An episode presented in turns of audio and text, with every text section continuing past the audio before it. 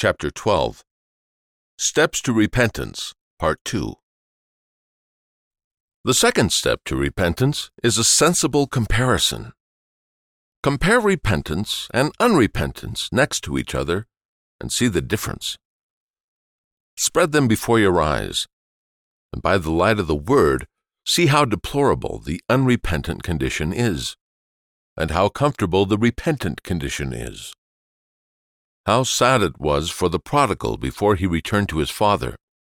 He had spent everything. He had sinned himself into destitution, and he had nothing left but a few husks. He was on the same level as the pigs. But when he came home to his father, nothing was thought to be too good for him.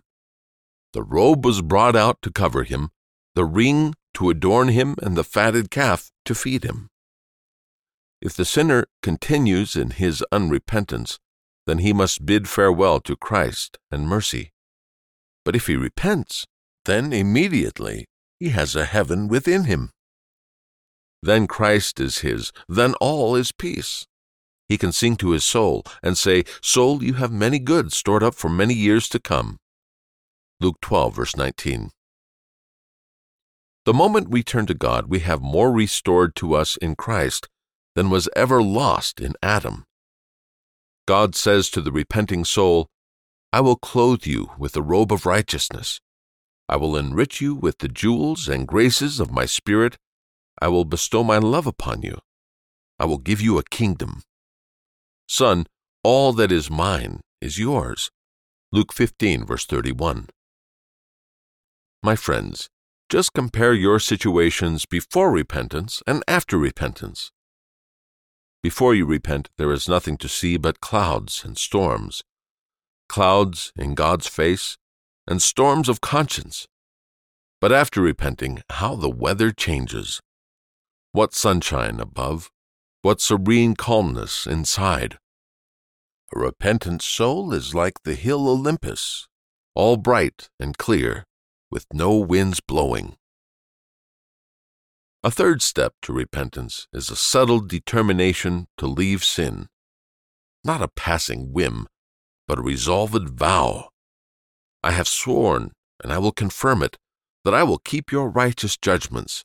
Psalm 119, verse 106. All the delights and schemes of sin will not make me turn back. There must be no hesitation, no consulting with flesh and blood. Should I leave my sin or not? But like Ephraim, say, What more have I to do with idols? Hosea 14, verse 8. I will no longer be deceived by my sins, no longer be fooled by Satan. This day I will put divorce papers into the hands of my lusts. Until we come to this final, decisive resolution, sin will get ahead of us, and we will never be able to shake off this viper. It is no wonder that he who does not resolve to be an enemy of sin is conquered by it. But this resolution must be built upon the strength of Christ more than our own strength.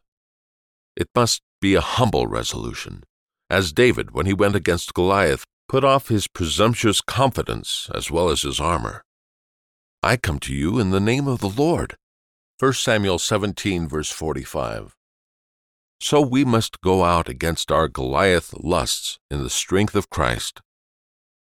It is common for a person to join another in partnership. So, being conscious of our own inability to leave sin, let us get Christ to join with us and engage his strength for the killing of our corruption. The fourth step to repentance is earnest prayer. The heathens laid one of their hands on the plow, and the other they lifted up to Ceres, the goddess of corn. So when we have taken all these steps, let us look up to God for a blessing. Pray to Him for a repenting heart. You, Lord, who ask me to repent, give me grace to repent. Beg Christ to give us a look of love like the one He gave to Peter, which made him go out and weep bitterly. Implore the help of God's Spirit.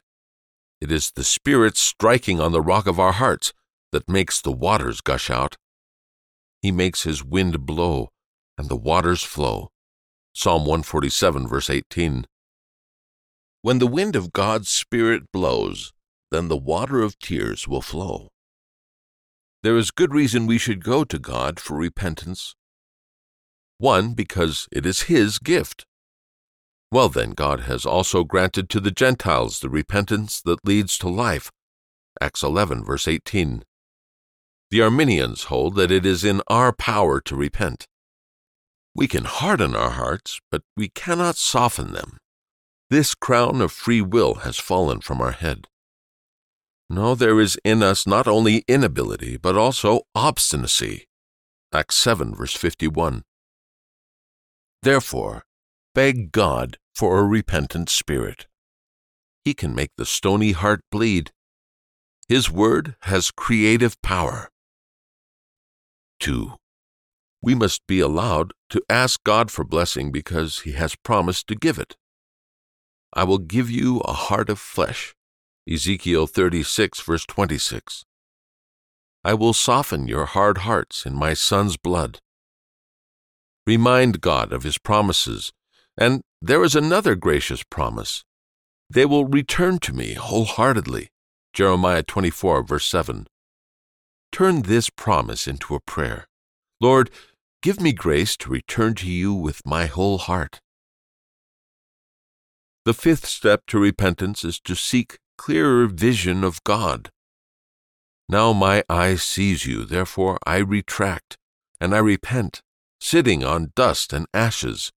Job 42, verses 5 through 6. Job, having surveyed God's glory and purity, detested himself, or as it is in Hebrew, even condemned himself as a humble penitent.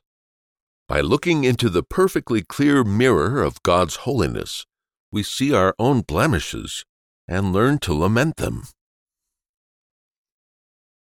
Lastly, we should strive for faith but what does that have to do with repentance? Yes, faith breeds union with Christ, and there can be no separation from sin until there is union with Christ. The eye of faith looks on mercy, and that thaws the heart. Faith carries us to Christ's blood, and that blood soothes. Faith persuades us of the love of God, and that love sets us to weeping. So I have laid out these steps to repentance. What remains now except that we begin the work? And let us be genuine, not as defenders, but as warriors. I will end with the words of the psalmist, one who goes here and there weeping, carrying his bag of seed, shall indeed come again with a shout of joy, bringing his sheaves with him. Psalm 126, verse 6.